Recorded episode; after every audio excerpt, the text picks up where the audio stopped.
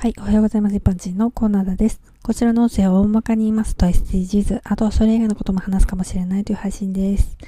えー、私の知り合いでも何でもないのですが、インターネットで公開されているある遺族の手記を紹介します。息子さんの友人に13歳の娘さんの命を奪われたお母様の手記です。要約して紹介します。加害少年は娘さんの顔を殴り、首を絞め、頭を角材で殴り、手首を切るという残虐なことをして、カバンの中の財布を開けているので強盗殺人なんですかね、これは。え廃墟に遺棄されて3日後に発見されているのですが、その間少年はいつもと変わらない生活をして、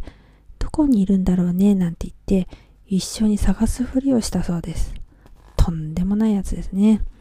この加害少年は少年法で守られて名前も顔も公表されなかったのに被害者の娘さんの方は名前と顔が明かされてしまったということです。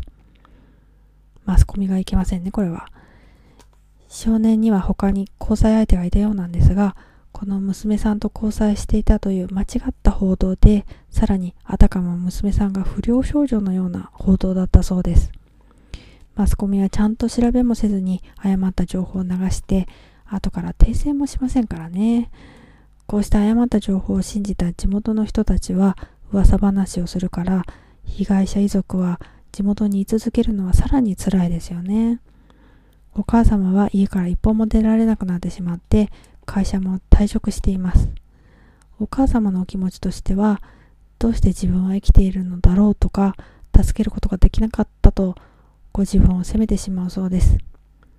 この加害少年は少年にに行くわけなんですが、謝罪がなくても賠償責任を取らなくてもたった3年で出てこれます。被害者に対しての返金や報道のあり方、被害者の人権を無視した加害者寄りの少年審判では納得できないと書いてあります。以上です。ではでは今回この辺で次回もお楽しみにまた聞いてくださいね。ではまた。